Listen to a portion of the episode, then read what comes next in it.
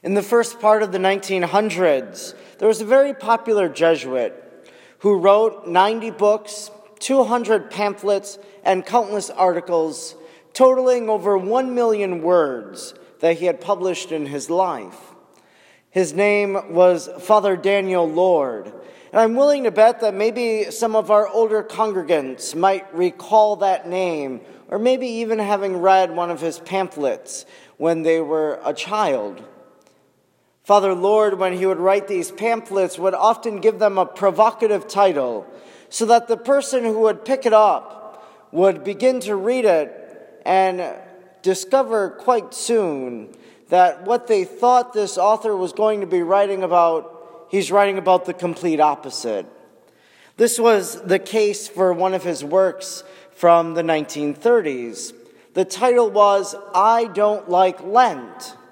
And I think that's a provocative title because maybe someone would see that and they would say, well, how is it that this Catholic priest doesn't like Lent?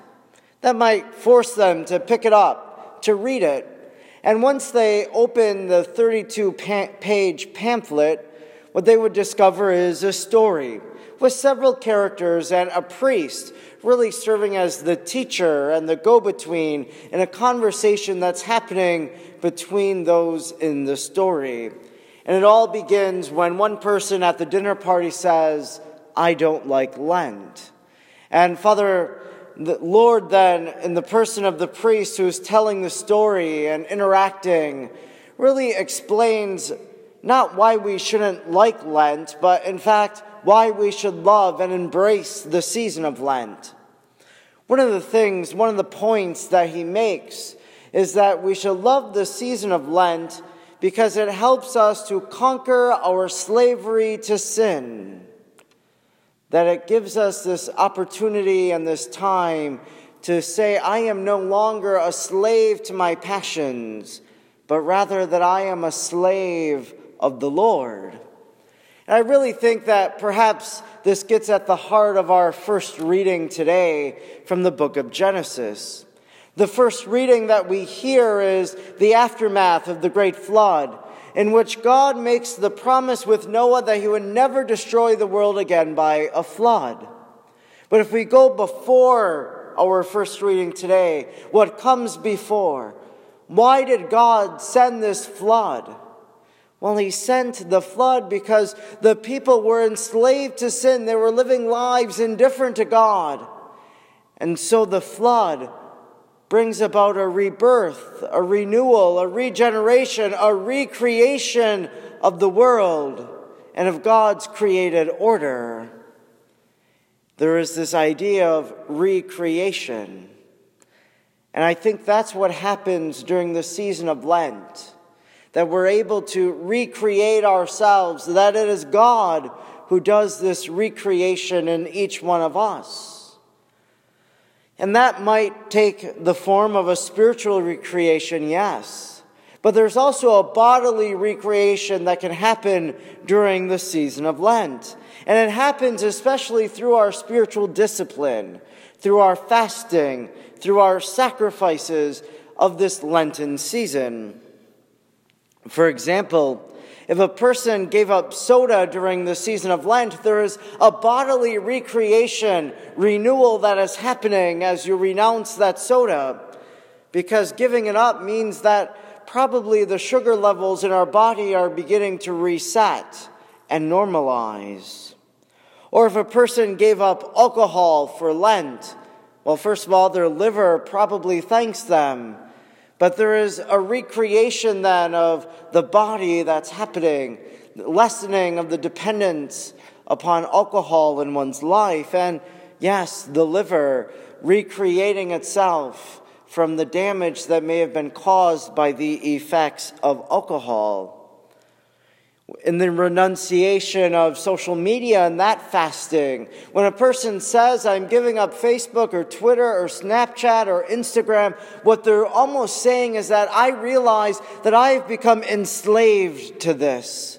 And I'm going to let the season of Lent to allow me to conquer that slavery, that I'm going to take a step back and recreate myself, to allow God to do that because they've realized that it's impacted how they spend their time or it's affected their emotions. And so they make that renunciation.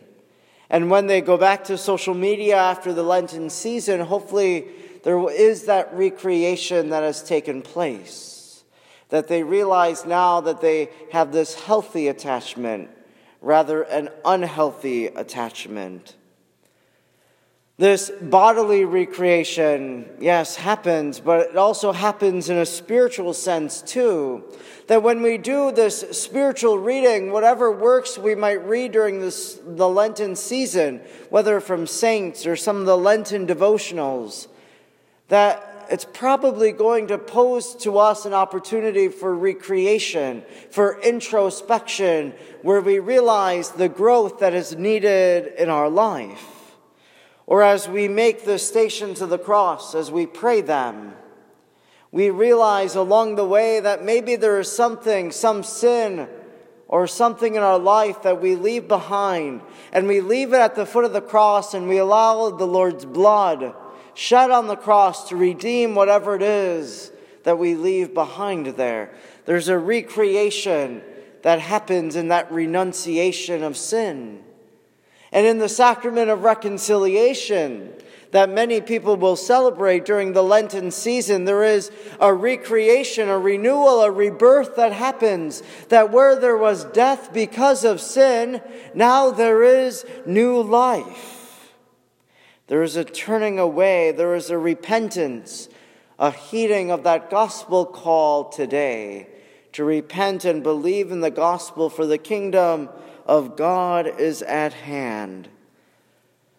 During this Lenten season, when we spend time in prayer, maybe praying for others, yes. And as we pray for others, there's a recreation that happens as our heart is expanded in love for all of humanity. But when we spend time in prayer and a dialogue between God and us, there's a change that happens as God works on our hearts and recreates our hearts. During this Lenten season, we do need this recreation.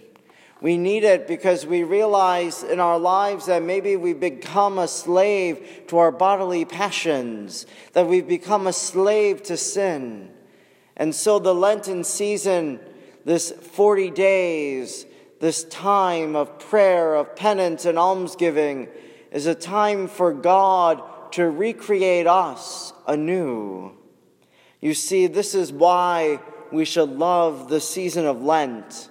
Because when we allow God to transform us and to change us and to make us a new creation, it is then that we will inherit that new heaven and that new earth that our God has promised to each one of us.